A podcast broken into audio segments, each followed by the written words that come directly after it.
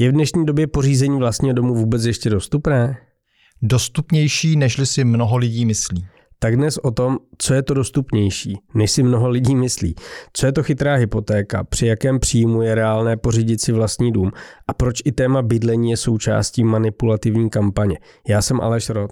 A já David Mencel. A toto je podcast ekonomických staveb.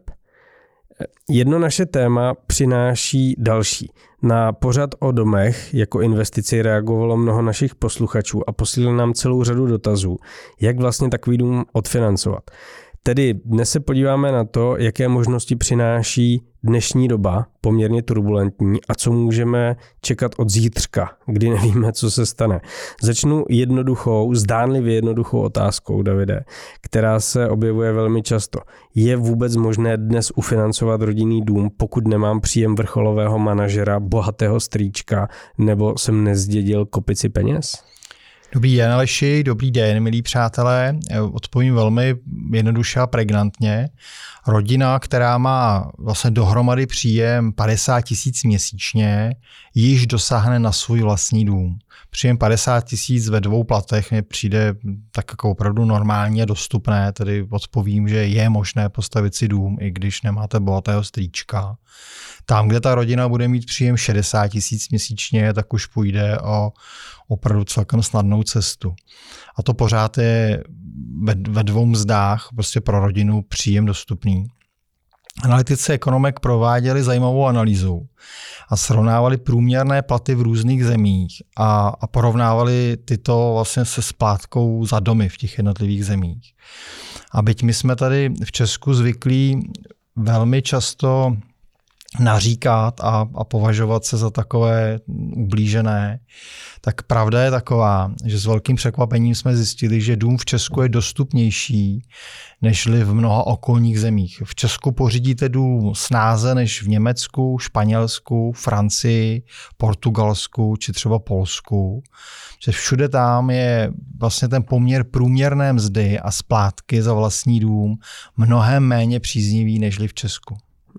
Tohle je moje oblíbené téma, protože novinářských textů o tom, kolik průměrných platů musí spořit Čech na byt v porovnání s Němcem, vychází mnoho, ale úřady z nich vidíme, že metodicky velmi často pokulhávají. Já pamatuju na jeden text, který eh, přepočítával eh, jako průměrný plat Čecha na byt eh, v Česku s průměrným platem Němce na byt v Česku. To bylo jako krásné. To je bezvadné, ano. U rodinných domů, ale to nesleduje téměř nikdo, protože téměř vždycky se to týká nějakých bytů, ideálně v centru hlavního města.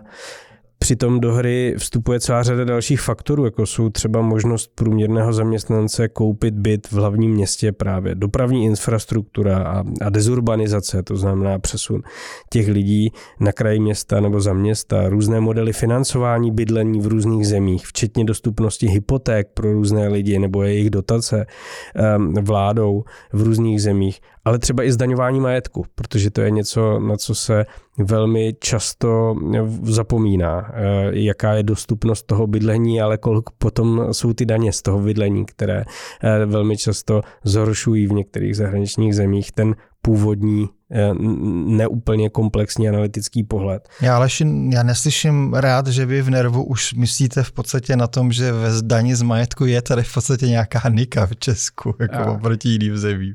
Já se k tomuhle tématu vyjadřuju jako konzistentně dlouho, eh, takže to není moje oblíbené téma, ale musím přiznat, že trošku jsme si tam nad tím zauvažovali. ale eh, když se podíváme do komentářů na sociálních sítích, tak všude čteme o strašné době, ve které není možné pořídit si vlastní dům a ve které jsou všichni odkázáni na prostě jako chudobu, oheň a, a, a samé jako tragédie.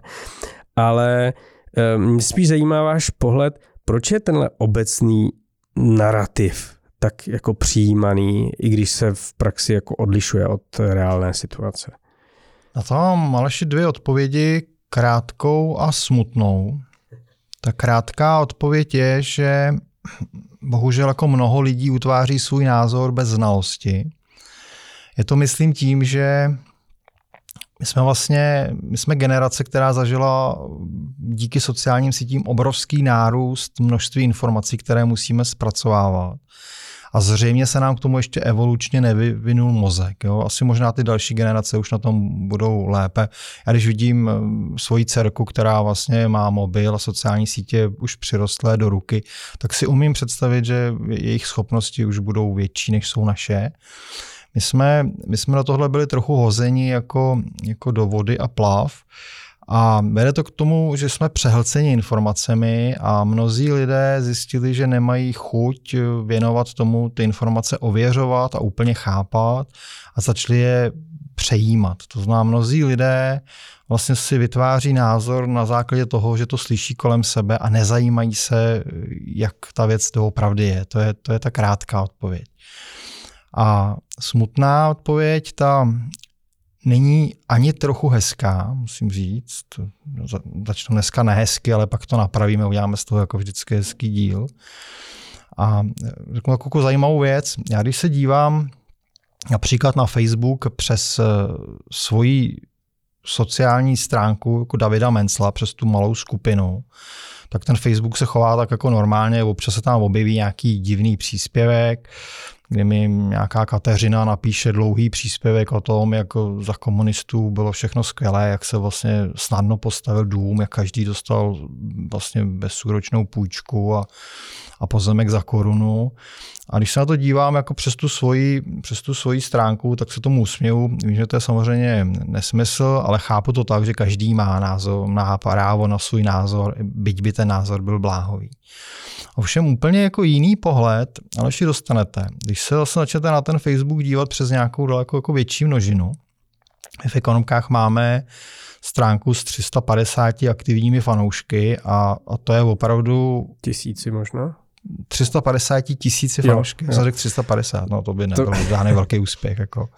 350 tisíc fanoušky a to už je vlastně veliká jako množina a jsou to vlastně tisíce interakcí každý týden. A vy najednou zjistíte v té velké množině, že stejný příspěvek jako svým jménem psala jako Kateřina na, na, na mém soukromém Facebooku, tak najednou úplně stejný příspěvek se stejnými chybami píše Karel a na jiném místě Vlastimil a a na jiném místě v podstatě další, v podstatě jména. Každý to vydává jako za svůj názor, byť ten příspěvek je úplně stejný.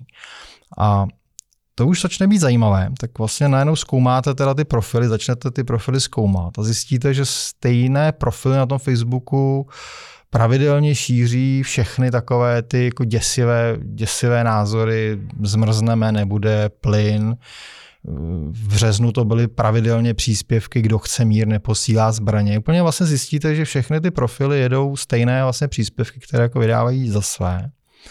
Tak, tak vlastně požádal jsem své IT, ať mi, ať mi to vlastně proženou vlastně nějakým filtrem.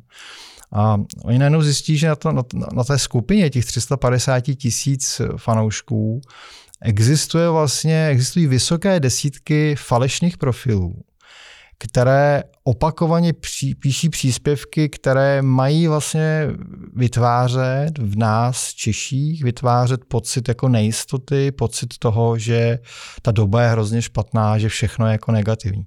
A když se to spojí s tím, co jsem říkal na začátku, že je určitá skupina lidí, kteří si vytváří názor bez toho, že by o tom příliš přemýšleli, tak z toho vzniká pro mě věc, která je opravdu až mrazivá.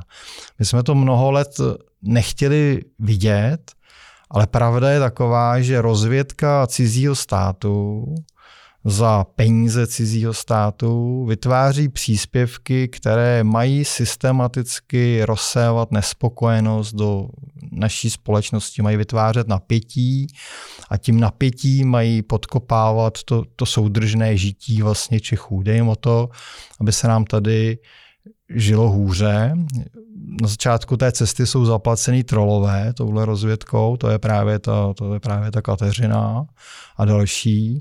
Ale bohužel, což je což je pro mě obzvlášť jako smutné, se na to potom jako nachytá spousta jako nepozorných a nepřemýšlivých a ještě pomáhají vlastně tu myšlenku dál jako rozsévat do té, takže oni potom spoustu i dalších lidí, kteří už nejsou zaplacenými troly, tak tu myšlenku vlastně ženou dál. Já no úplně... a to mě, to, co bude výsledkem toho, že jo, jako je ta otázka potom. No a to, z toho vlastně jsem jako velmi jako znepokojený a ukážu to ještě vlastně na takovém jako běžným příkladu, který já zažívám. Já samozřejmě na, na, na, na takovou věc, abych zpravoval Facebook, nemám příliš času, ale čas od času, většinou jako v sobotu, když mám jako chvilku, tak, tak si najdu někoho, s kým jako chci komunikovat. A jako, jako klasický scénář, do které já se zapojím, to je prostě mladý člověk na, na naší stránce jako napíše, že já omlouvám se ten výraz, že, že musí žít v této posrané době. A to je pro mě zajímavé, to mě vždycky jako přiláká. Tak se takového mladého člověka zeptám, jestli cestuje a on mi odpoví, že jo, že, že byl v Austrálii a příští rok se chystá do Kanady a, a samozřejmě Evropu viděl celou. A já mu to říkám, že mý rodiče vlastně v, té, v tom předchozím režimu za, cel, za celý svůj vlastně ten aktivní život, který v tom minulém režimu prožili, byli jednou jedinkrát v Jugoslávii a šetřili na to 10 let. A bylo to pro ně opravdu úplně něco jako neskutečného, úžasného. Zeptám se takového mladého člověka, jestli má dovolenou, jestli má volný víkend. A on mi odpoví, že pochopitelně má dovolenou, že má šest týdnů dovolené a, a ještě svátky přes Vánoce. A, a o víkendu, že snad má volno každý, mi říká.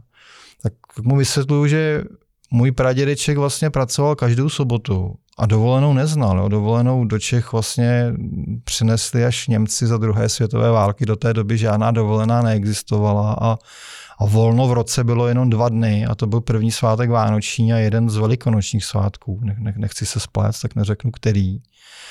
A tak se ptám takového mladého člověka, v čem myslí, že ta jeho doba je těžší než ta doba těch našich předků. A, odpovědí Aleši je vlastně mlčení. Ty lidé to nedokáží vysvětlit.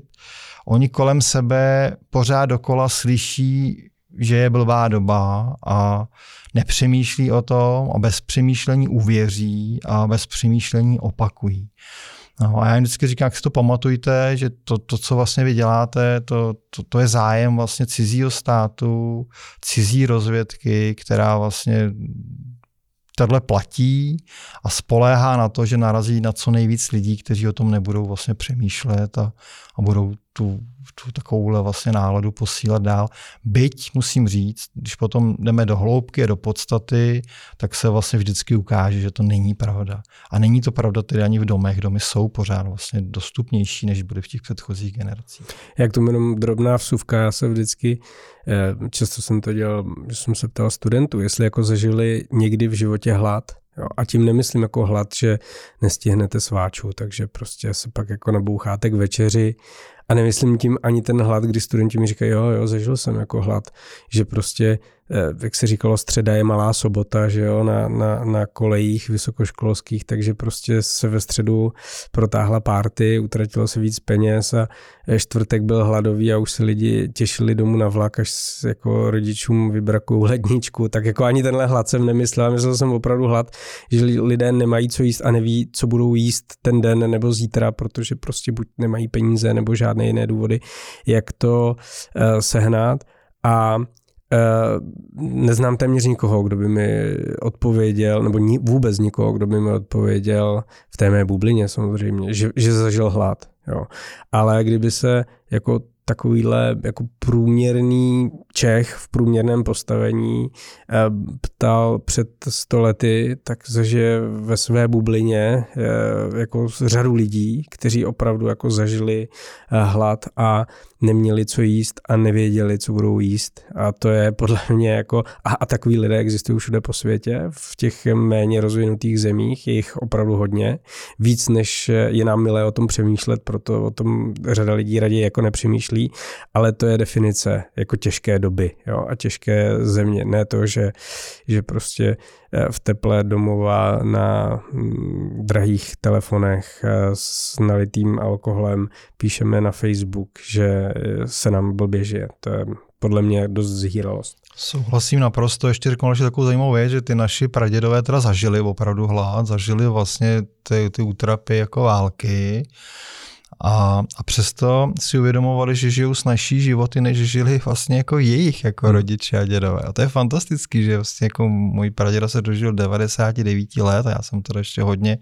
měl možnost s ním jako hodně mluvit.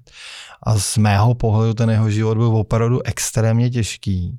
A on vlastně on, on byl spokojený a šťastný, protože si myslel, že prožil opravdu krásný život v krásné snadné době. Jo, je to tak. No. A vy jste zmínil jako důvody, proč je ten obecný názor o tolik jiný než pravda, tak um, um, jako jak, jak si to vysvětlit, tu pozici té, jako toho, že jsme tak významně manipulováni? Jako proč to tak je?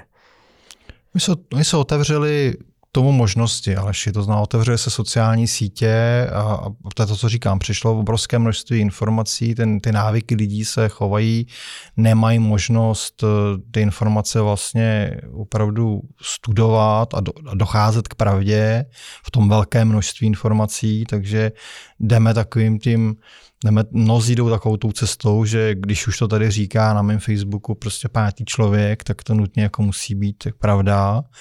A tady se, tady se opravdu jako otevřela Nika a nějací jako chytří lidé, nepřátelsky naladění vlastně zjistili, že ta demokratická společnost je manipulovatelná, že když budou prostě vytvářet jako správné jako příspěvky a rozsévat je do té společnosti, tak, takže prostě spousty lidí je vlastně bude jako posílat dál a a vlastně to potom běží jako lavina. To znamená, oni na začátku jako vydají nějakou energii a já to docela sleduju a děje se to další tak, že on vlastně každý týden se objeví nějaký vlastně takový jako poplašný článek a, a už ty kanály to vlastně šíří a posílají si to dál a dál. No, přesně tak. No. Já teda um, k tomu, jak parcela stála korunu, každý dostal bezúročnou půjčku, všichni měli všechno a ještě se tak nějak trošku měli víc rádi a lesy byly zelenější, voda byla teplejší a čistší a e, ryby chutnaly na Vánoce prostě mnohem líp než dneska, tak tomu jsem opravdu, eh, jako to mě hodně štve, tohle přemýšlení, protože eh, to není pravda, není tak snadné, teda není tak těžké zjistit, že to opravdu pravda není.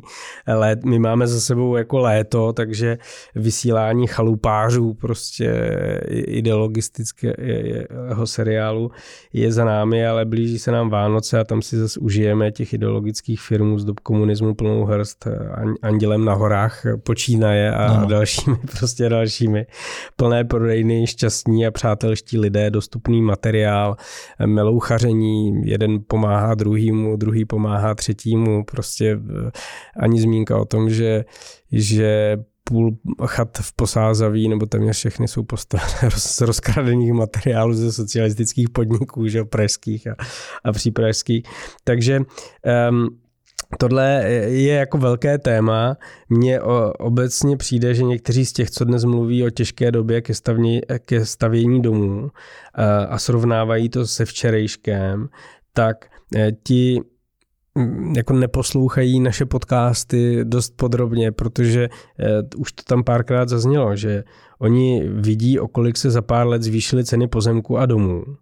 Tím jim teďka přijde bydlení hůře dostupné ale eh, ti lidé dělají, že neslyšeli, když jim každý říkal, kupujte teď, co když zítra bude dráž. Jo? Když postavím barák dnes v první vesnici za Prahou a ta parcela bude obsazená, no tak ty postavíš zítra už v druhé vesnici za Prahou, protože prostě ta nabídka je omezená.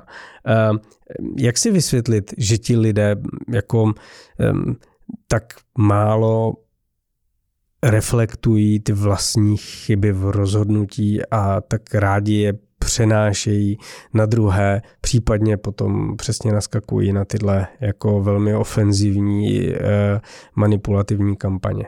Ono je to, Aleši, vlastně, když, když to vezmu ze svého pohledu, ono je to pochopitelné, ta dynamika cen v posledních eh, třech letech byla opravdu děsivá a i mě jako zlobila. A já vlastně jsem rád, že se ta dynamika teď jako zmírňuje, protože prostě to, ten růst cen byl jako nezdravý. Jo? To znamená, jako já chápu, že když, když má někdo když má někdo v podstatě dva roky nebo tři roky starý v podstatě katalog a tam vybraný dům a dneska ten dům prostě stojí o 50% víc, tak jako logicky první pocit, který z toho jako musíte mít, že vás to mrzí a, a mě to mrzí také byli lidé, kteří vlastně před těmi x lety stavět ještě nemohli, protože třeba jako dokončovali školy, prostě ještě nebyli v té fázi, že by pro ně byl ten správný čas jako postavit dům. Byli lidé, kteří věřili tomu, že ty ceny naopak klesnou. Já jsem před šesti lety na svém blogu vydal velký článek, dnes tam je, ten článek mohou najít vlastně čtenáři mého blogu a v tom článku jsem vlastně radil svým čtenářům, ať kdo může, ať postaví. Že ty vlastně jako důvody pro růst cen jsou prostě zřejmé a a že v podstatě bydlení bude dražší. Jo, pozemek tenkrát vlastně na Beronsku stál 700 korun metr, dneska tam stojí 3000 metr a, a celkový dům s pozemkem tam před těmi šesti lety prostě jako vyšel na méně než na polovinu. Jo. Ale tenhle vlak už odjel. To znamená, já jako chápu, že když někdo má v hlavě tyhle ceny tři, čtyři roky staré, tak se se cítí v podstatě teďko zklamán z toho, co ten trh přines, ale tenhle vlak je pryč, ty ceny už se vlastně nikdy nevrátí, také protože se staví trochu jinak domy, podle trochu jako jiných technických norem. A tam je ještě třeba si uvědomit jednu důležitou věc, takovou vlastně kapsu, o které se nemluví ale která je velmi důležitá. My jsme eh, poslední vlastně, poslední dva roky před covidem začali v Česku prudce růst mzdy. A ceny pozemku a domu v té době ještě chvíli stagnovaly. To znamená, mzdy rostly, hypotéky byly velmi jako nízko a na ten velký růst mest vlastně nereagovaly úplně jako nějak jako rychle, nereagovaly ceny vlastně domů a ceny pozemků. To znamená, vznikla najednou ale úplně taková jako úžasná příležitost, kdy to bydlení bylo vážně jako dostupné i s, i s dvěmi vysoce podprůměrnými nebo hluboko podprůměrnými dvěmi platy jste si vlastně postavil dům, což je opravdu situace v Evropě neobvyklá. A pak přišel covid, ten covid způsobil takovou zvláštní situaci, že na několik měsíců, zhruba na čtyři měsíce se úplně jako zastavil ten, ten vlastně obchod, jako lidé byli zalezlí doma, všichni jsme byli zalezlí doma a přemýšleli jsme, co uděláme lépe, až ta pohroma skončí. A, a mnozí přemýšleli a listovali katalogy vlastně. A po čtyřech měsících zhruba se stalo to, že najednou prostě se všichni jako vrhli k tomu jako řešit své bydlení a strašně jako rychle se ty kapacity přetížily, že ty kapacity nemají jako moc jako, ty nemají jako moc jako volného prostoru. Jo? Nejsou My, tak pružné. Vůbec a ne, ne, nedoplníte je rychle, jo? není to jako sehnat prostě prodavačku do obchodáku. Jo? My, my dlouhodobě vlastně to máme tak, že k nám přichází, dlouhodobě k nám přicházelo kolem 50 klientů měsíčně a najednou po covidu vlastně tam, tam bylo 90 klientů měsíčně, narazilo to úplně na limit. Mí, mí kolegové se vraceli domů prostě v 9 hodin večer, pracovali po sobotách, v Polsku i po nedělích jsem koukal a stejně nebyli schopni jako odbavit ten obrovský jako zájem. A on ten obrovský zájem ale ještě udělal to, že velmi jako rychle přehrál všechny kapacity. Jo, na projektanty, později vlastně, ale i ty řemeslníky, které máte na stavbě. Přehrál ten zájem o pozemky a ten trh na to začal reagovat. Ty, ty, ty, ty majitelé pozemků najednou zjistili, že je tak velká vlna, že začali velmi prudce zvyšovat ceny pozemků a, a rozjela se vlastně spirála, která trvala jako do nedávna. Potom samozřejmě inflace jako narovnal ten poměr té průměrné mzdy k té splátce a narovnala to k nějakému jako dlouho, nějaké dlouhodobé situaci, kterou my jsme měli. My dneska máme jako pozemky a domy dražší, ale pořád, když to porovnám s průměrnou mzdou, která je zase samozřejmě vyšší, tak se ukazuje, že ta dostupnost je jako velmi podobná té, která byla třeba před deseti lety a ta situace není prostě dramaticky horší. Jenom byl krátký čas, kdy ten poměr byl výrazně lepší a a ten už ale asi hmm. pryč. Jen pro zajímavost, Davide, když jste tehdy napsal na svém blogu ten článek a radili rychle postavit, poslechli vás vaši čtenáři? Stihli to? Eh, mnozí mě poslechli, já, musím, já si musím dát pozor, eh, abych, já pořád si to říkám, každé ráno si to říkám, nepodlehni mesiářskému komplexu, buď na to opatrný.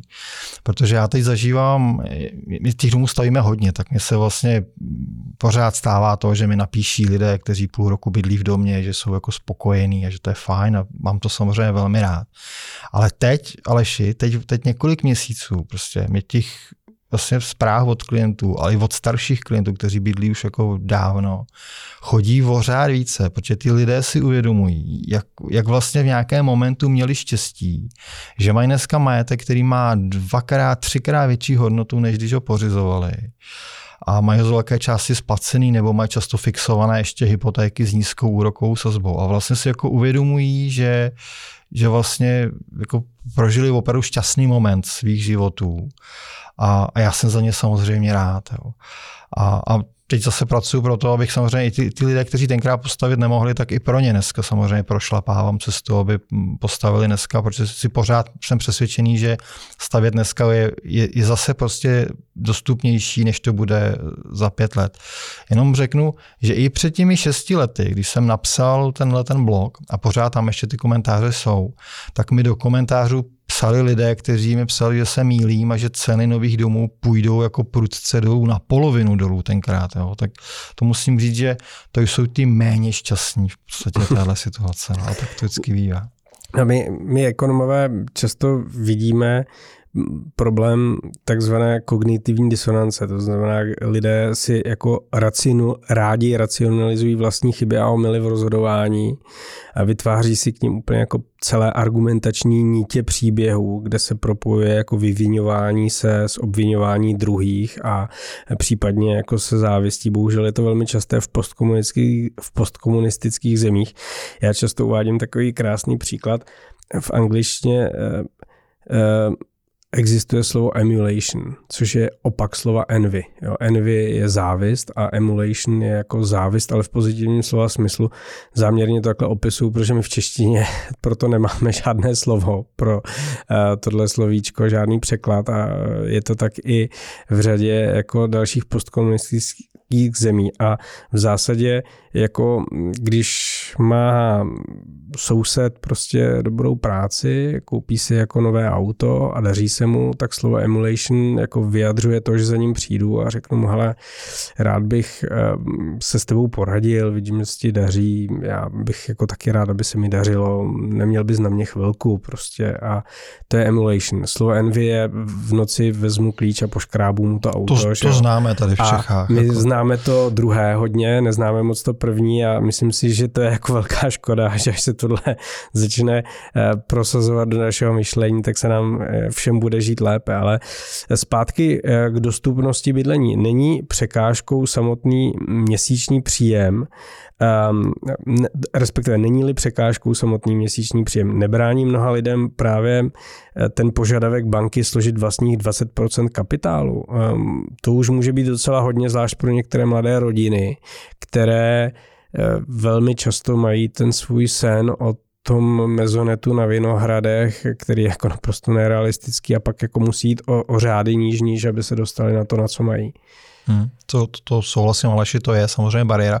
Mě teď úplně jste, teď, teď jste mi teda úplně zase překvapil tím, že my nemáme teda, my nemáme opak slovo závist, jo. to je ale to hodně říkající, teda musím říct, jako o, o češtině a, a o národu. Teď mi to bude vrtat zase několik dní v hlavu. Já tak mám, vždycky, od vás odjíždím, tak mi něco zůstane v hlavě.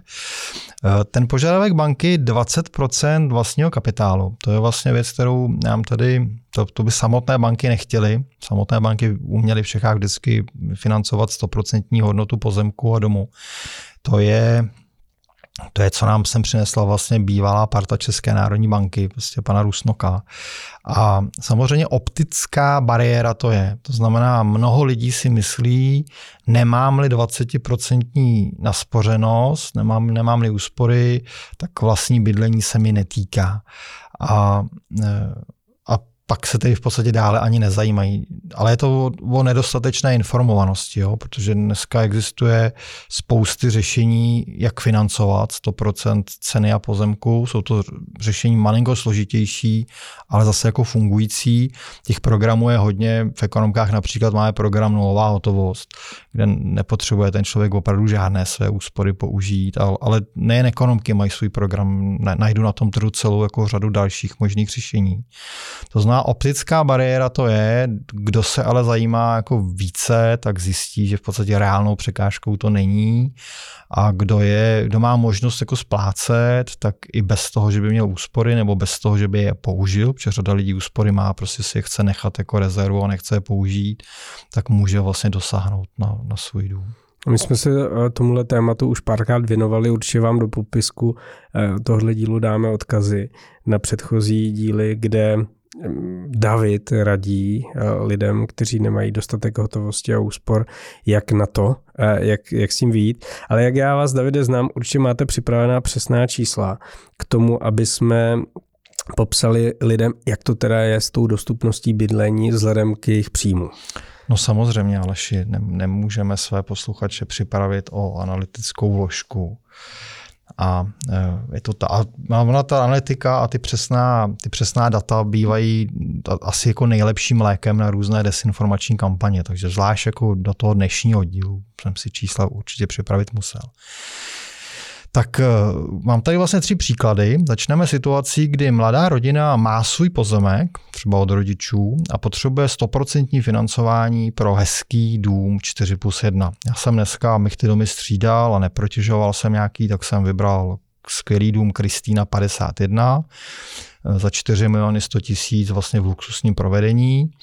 Eh, splátka 30-leté hypotéky takového domu bude 15 885 korun a pracujeme s dlouhodobou průměrnou splátkou. Já se k tomuhle pojmu dlouhodobé průměrné ještě vrátím později. A u tohle domu bez pozemku bude nutné bance prokázat příjem v páru 39 776 korun. To je varianta, kdy vlastně žádají dva samotní lidé bezdětní. Když by vlastně byly děti, tak to minimum životní, které se prokazuje bance, je vždycky ještě něco větší. V tomhle konkrétním případě je to třeba 46 225 korun měsíčně. Pokud bych ke stejnému domu potřeboval koupit pozemek za milion, Hodně našich posluchačů z Prahy nám píše, že za milion v Praze nejde koupit pozemek, tak eh, já jim pak dám další výpočet, už pro Prahu reálnější, ale chci říct, že my máme posluchače po celé České republice a jsou opravdu místa, kde za milion ještě koupím pro svého klienta pozemek. Tak pak se vlastně měsíční splátka zvýší na 19 759 korun, to znamená necelých 20 tisíc. A v bance budu prokazovat příjem 45 447. Jo, to, je, to, je, to je dům až pozemek. To znamená 45 447. Když prokážu bance, že mám příjem, tak se mi otevře cesta k hypotéce na opravdu parádní dům, vlastně 4 plus 1 s pozemkem za milion. A pokud bych potřeboval kupovat pozemek dražší, tak jsem si připravil příklad, že, že bychom kupovali pozemek za 3 miliony. Měsíční splátka domu a pozemku, a je to pořád 100% financování, bude 27 508 korun měsíčně a bance budu prokazovat příjem 56 790 tolik vlastně analytická odpověď pro lidi, kteří tvrdí, že dům v Česku není dostupný. A vlastně ty čísla mluví vždycky nejlépe. E, reakcí na náš podcast o investičních domech bylo také časté konstatování, že lidé by mohli hypotéku splácet, protože je to něco, co, na co si vždycky dokážou vydělat, ale že nemají příjem, který banka požaduje prokazatelný příjem. No. Rozumím, to je, to je časté. Hodně lidí mi píše, hodně často odpovídám a, a, a tak hodně často, že asi na to budeme muset příští roku dělat nějaký speciální díl. A řeknu se úplně jako upřímně všem našim posluchačům, že ten prokazatelný příjem je v cestě za svým domem spíše z těch jako menších překážek. Jo. To není věc, která by vás zastavila těch řešení, je, je opravdu vždycky celá jako řada, vybíráme pro toho daného klienta to řešení, které je nejjednodušší. Když je to velmi jako jednoduché, kdo může splácet dům, tak tam najdu vlastně cestu. Jo? Kdo, kdo, kdo, pro koho ta splátka je opravdu bezpečná, není zahranou, tak tam vždycky ta cesta existuje.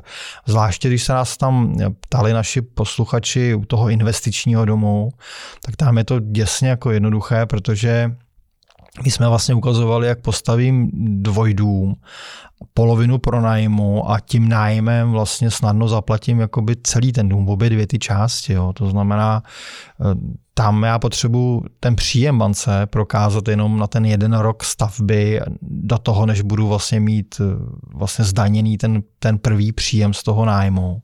To znáde opravdu o úplně krátké období jednoho, maximálně dvou let a, a bývá velmi jako nejčastější řešení a snadné řešení na ten rok či dva požádat rodiče, aby, aby se svým platem byli dva roky přistupiteli k mé smlouvy, jakmile vlastně mám ten příjem z nájmu, jakmile ho mám vlastně na daňovém přiznání, tak jdu znovu do banky a, a ty rodiče z toho vyvážu. Je to vlastně řešení, které je jednoduché, rodiče nic nestojí.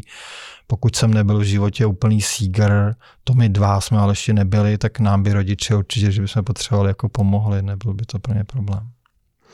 Eh, také nám někdo psal, že nemá možnost použít rodiče, což je bohužel jasné, že ne každý tuhle možnost má, tak co poradit jim?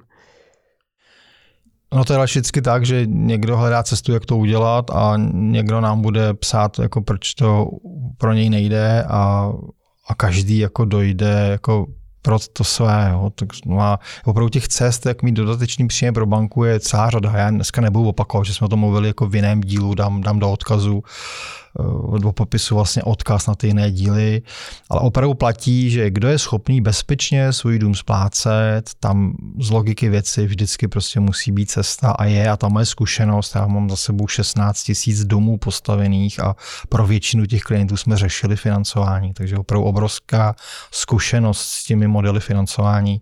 Kdo prostě je schopný svůj dům splácet, tam najdeme cestu v podstatě, jak, jak vyřešit to, že nemá prokazatelné příjmy v tu chvíli když už jsem si vzal slovo a předal jsem ho vlastně našim posluchačům, tak eh, samozřejmě nám eh, posluchači píší i o tu křišťálovou kouli a ptají se na to, jestli je dnes ten správný čas na stavbu. A, je, a, a doplním vaši oblíbenou otázku. Eh, nebudou ceny klesat? Nemám počkat? jo, to, to, to já miluju, protože na ní odpovídám nějakému novináři každý týden. Když máš špatný týden, taky třikrát. Uh, oni jsou to dvě rozdílné otázky a a asi každá z nich si zaslouží jako svoji vlastní odpověď. Tak eh, začnu tím poklesem cen, to je, to je téma, které se teď jako pořád jako objevuje. Úplně rovnou řeknu, že jsou nemovitosti, které by, které by si svoji cenovou korekci ale opravdu hodně zasloužily. Jo. My jsme zažili, jak, jak, se, jak se blížila inflace, tak jsme vlastně zažili v té druhé polovině roku 2021. Jsme u některých nemovitostí zažili úplně jako panický jako nárůst cen, která neměla jako logiku. A mnozí lidé se zbavovali peněz a kupovali v nemovitostech cokoliv se koupit dalo a ten, ten vývoj byl v tu chvíli opravdu nezdravý. A stalo se to, že i vlastně mnoho i opravdu špatných nemovitostí provedli jako velký vlastně cenový skok. No, a já, mě, mě by, pro mě by bylo fajn, kdyby proběhla nějaká korekce a u těch špatných nemovitostí se ceny vrátily někam vlastně do roku 2020. Bylo by to správné. A rovnou však řeknu, nestane se to. Jo. Přestože bych si to moc přál, tak nedojde vlastně k tomu. A nedojde k tomu proto, že prostě těch nemovitostí je pořád jako málo k bydlení. A ty nové domy a nové byty, které se staví dneska, tak se staví vlastně za drahé ceny materiálu a ceny materiálu neklesnou v podstatě. Jo. Tam nedojde, nedojde a nedochází k žádnému výraznému poklesu. A staví se nové domy prostě s vysokou cenou práce. Ještě se staví teda se složitější normou, takže i, i ta technická norma ty současné vlastně nové domy prodražuje. Takže budou se ale ještě vlastně stavět nové domy, které prostě budou dražší, protože s drahým materiálem a drahou prací prostě jako levnější dům postavit opravdu jako neumím. Jo. 95% ceny u rodinného domu dneska je cena práce a cena materiálu. Tam není žádná prostě jako obrovský prostor, který by jako mohl umožnit nějaké jako velké poklesy cen. U bytů to je trochu lepší, ale oni ty byty mají zase své jako horší problémy s cenou peněz, takže ani, ani nové byty výrazně nezlevní, protože by museli ti stavitelé a ti developeři by museli ty nové byty a domy prodávat ze ztrátou a to oni nebudou. Oni raději budou méně stavět. A jakmile se prostě nepostaví velké množství dobrých domů a bytů, tak se nevyřeší problém eh, vlastně s nedostatkem. A bude to bohužel pořád tak, že i špatné nemovitosti, které mají špatný štítek, které nemají parkování, které nemají předpoklad pro to, aby ta rodina tam vytvořila šťastný život a, a přes šťastný život šťastné vztahy, i domy a byty, které mají vlastně, které nemají žádnou hladinu záporných iontů, tak se prostě zatím budou prodávat draho, protože je tam ten nedostatek. Jednou, až postavíme velké množství dobrých domů a dobrých bytů, jo, s vysokou hladinou iontů a všechno tam v těch domech bude fungovat, tak dojde vlastně ke korekci. To znamená, já už bych dneska špatnou nemovitost nekoupil, protože ve střednědobém horizontu v podstatě 10-15 let si umím představit, že ten trh tu cenu narovná. Dnes k tomu všem bohužel jako nedojde. Mě dost často také novináři volají nebo píší, což je lepší varianta, ještě se k tomu teď dostanu v jedné otázce, někdy mi píší i zástupci PR agentur, jestli bych jim nedal prohlášení nebo nějakou citaci, tak to je samozřejmě už dopředu jasné, že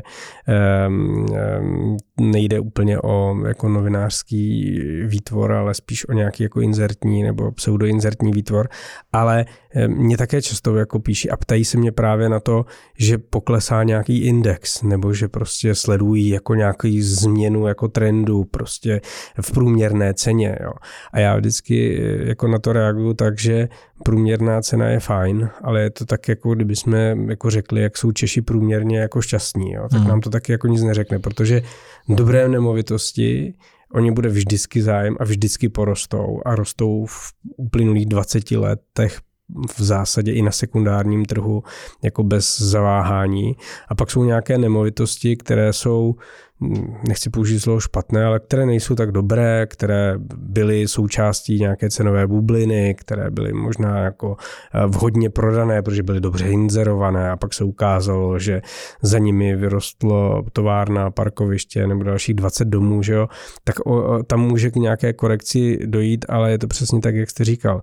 Ten developer radši stavět nebude. A my to už teď na těch číslech vidíme, že se nám jako pozastavují ty um, stavební povolení a rozestavěné byty, protože oni se raději počkají, až ta doba bude méně turbulentní a vědí, že uh, ten nárůst uh, poptávky tam zase přijde, protože se ta poptávka nakumuluje. A já zase uvádím často jedno číslo, a sice za uplynulých deset let se v čistém do Prahy přestěhovalo přes 100 tisíc lidí, to znamená jeden jako Liberec nebo České Budějovice, se jako přistěhovali v čistém do Prahy a mají tady trvalý pobyt možná jako dva a půl násobek další eh, se sem jako přistěhoval, ale není tady hlášen, ale prostě poptává tady ty nemovitosti. No a teďka si člověk může vzít, kolik těch bytů se jenom v té Praze jako ročně staví, že to je prostě 20 možná ještě méně některých těch letech. No a tam prostě zákon nabídky a poptávky bude vždycky Eh, vždycky eh, fungovat naprosto jasně, ale my přesto můžeme číst hodně článků eh, o tom, a v minulém týdnu vyšlo zase asi jeden nebo dva, které jsem jenom zaznamenal já, že realitní bublina brzy praskne a že ceny půjdou brutálně dolů. Ano, o, o desítky procent. A je to, my jsme, my jsme v jednom dílu, já si nepamatuju, který to budete možná pamatovat, my jsme vysvětlovali, jak funguje vlastně svět internetových článků, jo? že když, když prostě vydáte titulek, že ceny nemovitostí klesnou o desítky procent, tak pak si takový článek přečte každý. I já si ho přečtu, ale ještě byť vím, že v tom článku bude v podstatě nesmysl, tak já až ten titulek vidím, tak jsem tak zvědavý, že, že prostě si ho otevřu. A ve chvíli, kdy si ho každý vlastně ten článek otevře, tak ten článek jako prodá opravdu hodně reklamy a je, je to jako úspěch. To znamená, to vede ty, to vede ty novináři k tomu psát vlastně takovéhle titulky. Ono potom většinou, když ten článek si přečtete, tak zjistíte, že říká něco úplně jiného než, než titulek. Jsou samozřejmě situace, kdy eh, byli lidé, kteří mají byt někde na sídlišti v Praze, který měl hodnotu 3 miliony nebo, nebo možná 4 a zkoušeli ten byt prodávat za 9. Jo, takovýhle, takovýhle příklad jsem teď někde objevil, jo, že, že byt, který měl hodnotu před rokem a půl 4 miliony, tak někdo nabízel za 9 a ten jako věřím, jako že té nabídce tam půjde jako hodně dolů a, a právě když jako potom chcete vidět selektivně, tak, tak z toho dokážete jako napsat, že ty ceny prudce klesají, protože v tomhle případě věřím, že to budou opravdu desítky procent slevy a možná, že to bude opravdu půlka. Jako, jo, to, a bylo by to dobře, kdyby to tak jako bylo. A, ale samozřejmě ten, ten hlavní proud, ten je ten je vlastně jako opravdu úplně jako jiný. Jak jsem řekl, prostě s drahými, s drahou normou, s drahými materiály, s drahou prací prostě nejdou stavět levné byty ani levné domy. To znamená žádný v podstatě velký, větší pokles eh, v ceně prostě jako nenastane. Nemá, nemá to žádnou jako fundamentální jako logiku. Eh, děje se ještě, ale ještě vysvětlím to, že jak k tomu vlastně někteří jako lidé dochází, novináři a i někteří ekonomové. Oni, oni samozřejmě vidí, a, ten, a tyhle ty indexy ty, ty takové jsou, oni vidí, že se zpomalil prodej nemovitostí. Jo, že se, teď vlastně čtu panické články, že se byt už neprodá za tři dny a že se byt prodává jako dva měsíce. Jo, a, a z toho se teda jako usuzuje, že dochází k nějakému Armagedonu. To je ale, milí přátelé, takhle to je správně to, že se prodával prostě byt jako za, za, za hodiny, jo, že já si pamatuju, když, když můj syn kupoval v Praze byt, tak, tak to bylo tak, že se šel na byt jako prohled, podívat a, a ta realitní makléřka mu řekla, buď mi hned v podstatě zaplatíte zálohu a, a, a zítra to doplatíte celé v podstatě, nebo tady mám jako dalších 40 lidí, který jde za vámi. To není normální stav, to nemůžeme chtít, aby byl normální stav. Jo. To, že se byt jako prodává, to, že se nemovitost prodává dva měsíce, ne, ne, nebo i půl roku, to je v pořádku, tak to jako má být. Jo. Tohle prostě není zubní pasta, rychloobrátková. A, a teď právě to, že se, to, se vracíme k nějakému normálu a z toho jako mnozí teda očekávají, že dojde k, prostě k úplnému zroucení, ale nedojde v podstatě, ne, ne, ne, nebude se jako dít nic takového, aby v podstatě ten trh se mohl jako výrazně prostě změnit. No a se zápornou marží nikdo prodávat ty byty nebude, protože prostě to neodpovídá realitě. To je přesně to, co jste říkal. A zůstala nám ta otázka, ze které, a protože vás znám, tak vím, že to nebylo záměrně, ale trošku jsme utekli. Je dnes ten správný čas na, na tu stavbu eh, domu nebo nákup? Jak to analyzovat? Ale si svým, že nám často záměrně uteču z nějaké otázky, takže to, to, by, to by se mohlo mi stát, ale dobře, že mi to vždycky podržíte. A jestli je dobrý čas, to je, to je, to je zajímavá otázka a ta odpověď bude jako různá pro, pro vlastně různé typy lidí. Je, je, je asi většina lidí, která ráda taková ta svá zásadní životní rozhodnutí činí ve chvíli, kdy kdy tak jako činí i ostatní. To znamená, je hodně jako lidí, kteří rádi vlastně jdou s tím hlavním proudem a pro ně si myslím, že ještě v tuto chvíli ten správný čas není a nastane někdy v květnu si tak myslím. Na květen my predikujeme jako podstatné, prvé podstatné snížení úrokových sazeb. Pořád jako myslíme, že se v těch predikcích jako trefujeme, že se děje plus minus to, co, co, co si myslíme, že se dít má v čase. Myslíme si, a jak mluvíme v bankách, oni banky malinko úrokové sazby už snižují, ale jsou to spíš kosmetické hry, ale v květnu si myslíme, že by mohlo dojít k tomu, že úrokové sazby se sníží podstatně a v tu chvíli ten hlavní proud, mnoho lidí, kteří dneska čekají, se asi jako pohne a rozhodne vlastně k tomu své bydlení řešit. To znamená, pro toho, kdo rád chodí vlastně s tou hlavní řekou, tak si myslím, že ten čas ještě není a nastane někdy v květnu. A pak jsou lidé, kteří jsou rádi jeden až dva kroky před tím hlavním proudem.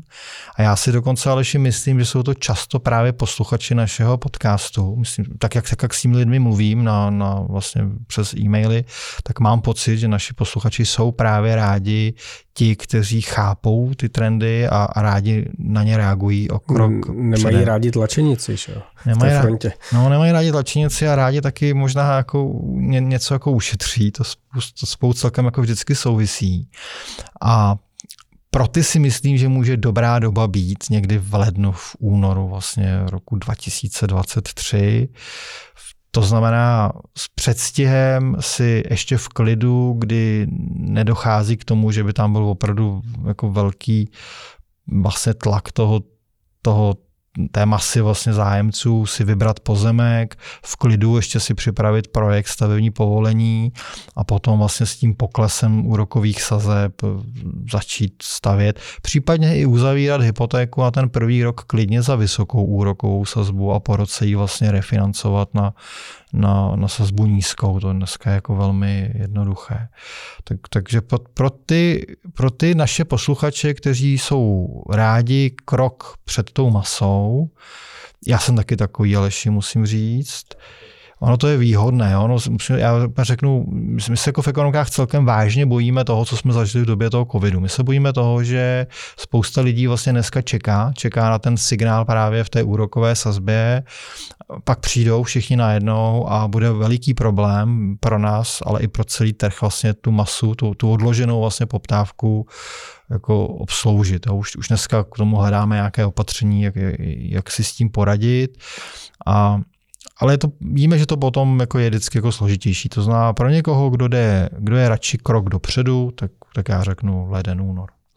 To je staré známé pravidlo nebo fenomén eh, rivalitních a nerivalitních statků v ekonomii, zatímco eh, ta parcela, kterou si koupíte vy a nezbyde na mě, tak to je rivalitní statek, takže tam je určitě dobré být krok před vámi, abych si ho vybral včas. Stejně tak prostor v, ve firmě, která mi bude dům stavět, pořadník, prostě tam je taky, to je rivalitní statek, ale Informace z našeho podcastu jsou nerivalitní statek, takže když eh, si ho poslechne jeden, tak si ho může poslechnout druhý, třetí, pátý, desátý, eh, desetitisící, protože všichni z ní mají stejný užitek a proto jsme rádi, že ten podcast eh, vám můžeme takhle jako připravovat. Jo. Ale minule jsme ještě slíbili vysvětlit pojem chytré hypotéky. Na to se nás posluchači doptávali. Um, jak se tedy chránit před tím příštím zvýšením jako úrokových sazeb nebo obecně před těmi změnami úrokových sazeb, které vždycky přináší nějaké překvapení? Samozřejmě, když se snižují, tak je jako příjemné, když se zvyšují, jak je nepříjemné. Ano. Chytrá hypotéka je produkt eh, ekonomických staveb.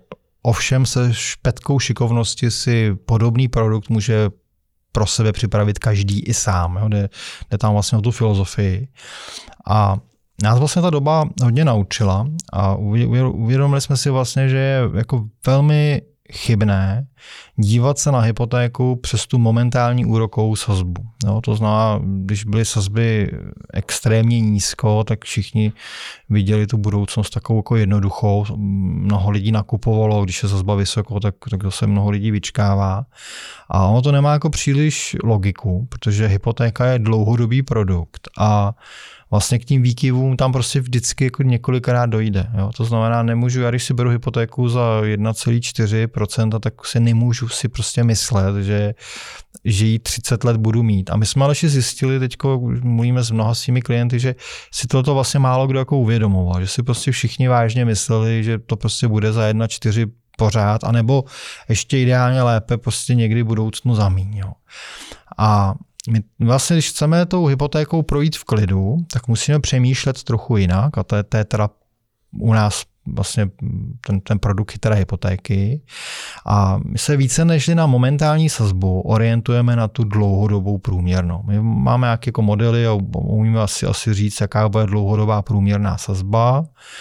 A z té dlouhodobé průměrné sazby dokážu vlastně zaplatit, spočítat, kolik jako zaplatím za svůj dům opravdu v té době toho splácení. A my tu dlouhodobou průměrnou sazbu eh, vlastně Aleši spojujeme se spořením nejlépe do nějakého akciového portfolia. A měníme vlastně poměr splátka spoření podle té, toho vývoje úrokové sazby. Tak ale, aby dohromady to vždycky byla stejná částka, stejná zátěž pro ten rodinný rozpočet. Jo. Ukážu to zase na příkladu.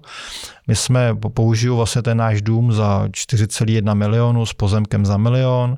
Průměrná dlouhodobá splátka vlastně bude 20 057 měsíčně a ale, ale vím, že ta průměrná splátka bude oscilovat někde mezi 16 500 až 23 000 měsíčně. Se v takové jako sinusoidě se bude pohybovat a průměr bude někde vlastně kolem těch 20 tisíc.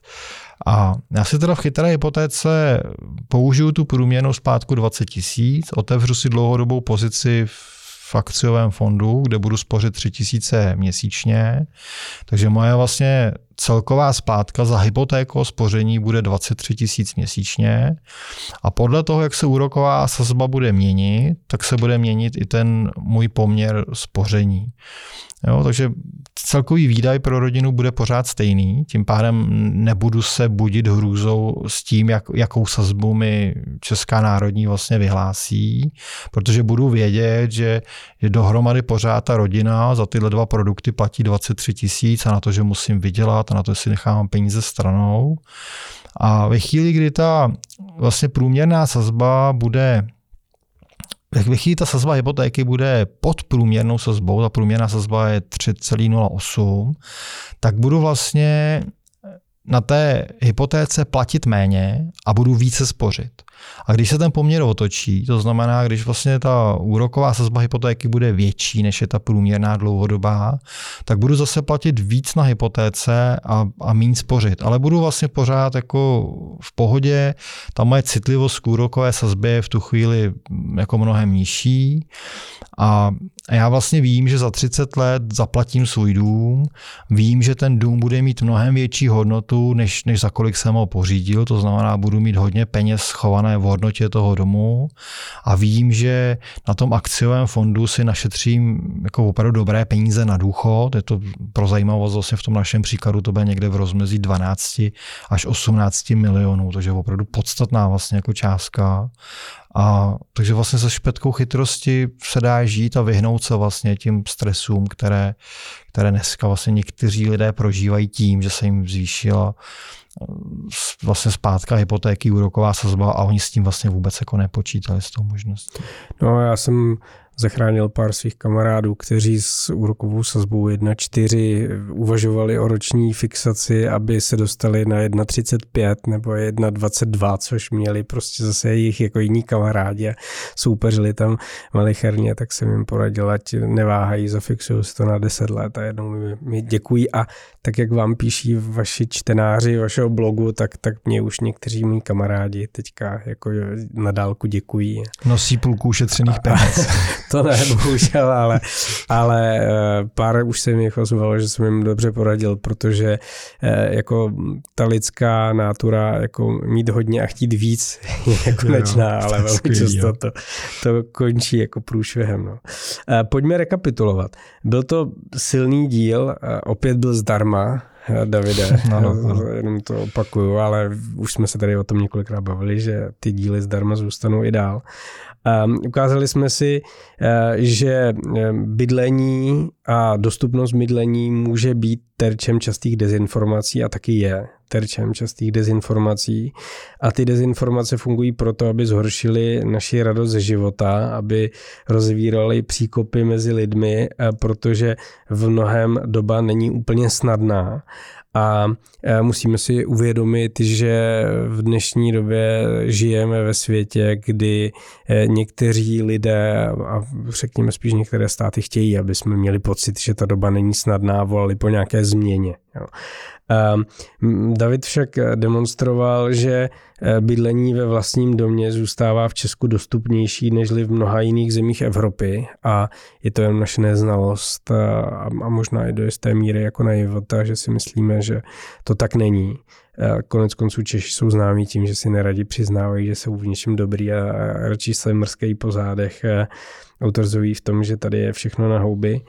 Um, já ne, ale teda musím. Já taky ne, ale um, mám uh, nějaké zkušenosti s lidmi, kteří dělají průzkumy veřejného mínění a ty by asi tyhle naše slova potvrdili. A Michal Jalovecký už vůbec ne, teda no, musím říct. To, ten je pozitivně naladěný um, pořád, to je fajn, jako, proto jsem rád, že se tady pořád setkáváme. Ale Ukázali jsme, že rodina, která má celkový příjem dohromady obou vydělávajících eh, eh, dospělých 60 tisíc měsíčně, tak na svůj dům dosáhne v pohodě. Rodina z 50 tisíci měsíčně eh, také. Ehm, byť mnozí prorokují opak, tak ceny dobrých nemovitostí nebudou klesat a v delším horizontu porostou, protože eh, korekce cen se bude skutečně týkat nějakých jako přifouknutých bublin ve střednědobém horizontu nemovitostí, eh, které jsou energeticky špatné, mají špatný štítek, ukazuje se to dneska na těch zálohách, které rostou právě v těch špatných, eh, špatných domech a eh, které jako zase tak moc jako nerostou v těch dobrých domech, protože eh, ti lidé zjišťují, že skutečně ta investice se jim vyplatila.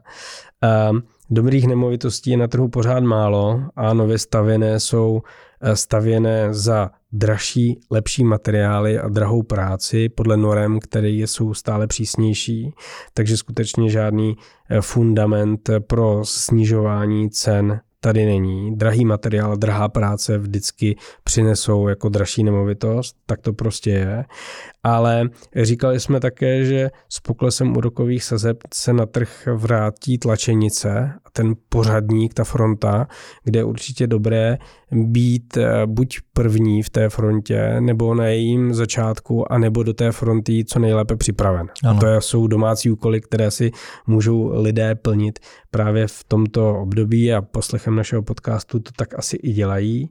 Kdo má možnost této tlačenici utéct a učinit svá rozhodnutí rozhodnutí dříve, ten rozhodně neprohloupí. Vysvětlili jsme si, co to znamená chytrá hypotéka, to znamená kombinace hypotéky s, vlastně s, jako s investicemi, které vykryjí riziko z toho, že mě potkají v životě nepříjemná překvapení eh, v podobě eh, vysoké sazby z hypotéky, když mi skončí fixace. Říkali jsme si, že v tomto kontextu se vyplatí spíše se orientovat na dlouhodobou průměrnou splátku, nežli na ty momentální, že dlouhodobou splátku lze spojit se spořením, které bude skvělou pojistkou, až se zby, e, porostou a že nás i pomůžou zabezpečit na stáří důchod nebo vytvoří kapitál na to, aby jsme investovali do dalších e, aktiv, která nám budou nosit radost. No a David um, zmínil termín Jonty, eh, na který se těším, protože určitě o tom uděláme nějaký příští podcast, že Davide? Je to jeden z nejlepších dílů, který kdy natočíme Aleši. Záporné Jonty je naprosto úžasná věc, možná ta úplně nejlepší věc, kterou můj obor zažil za 50 let. Já se na ten díl moc těším a, a možná třeba rovnou jako příště to tak bude. Já se taky těším a také bych chtěl poděkovat za vaši pozornost a přízeň, kterou nám věnujete. Veškeré otázky, podněty, komentáře můžete adresovat skrze sociální sítě nebo na adresu podcast ekonomické stavby CZ a my doufáme, že nám tu přízeň zachováte a že se uslyšíme zase příště. Díky. A já, milí posluchači, chci nabídnout, napište nám, o čem byste chtěli další díly točit, jestli chcete vlastně díly o tom vhledu, jak se bude náš obor vyvíjet, jestli vás víc zajímají možnosti, jak, jak vlastně řešit financování, nebo jestli úplně nejvíc vás zajímá, jak postavit dům, aby byl šťastný. Vaše zadání prostě bude, bude pro nás maják, za kterým potom všichni půjdeme. Mějte se moc hezky, naschledanou. Naschledanou.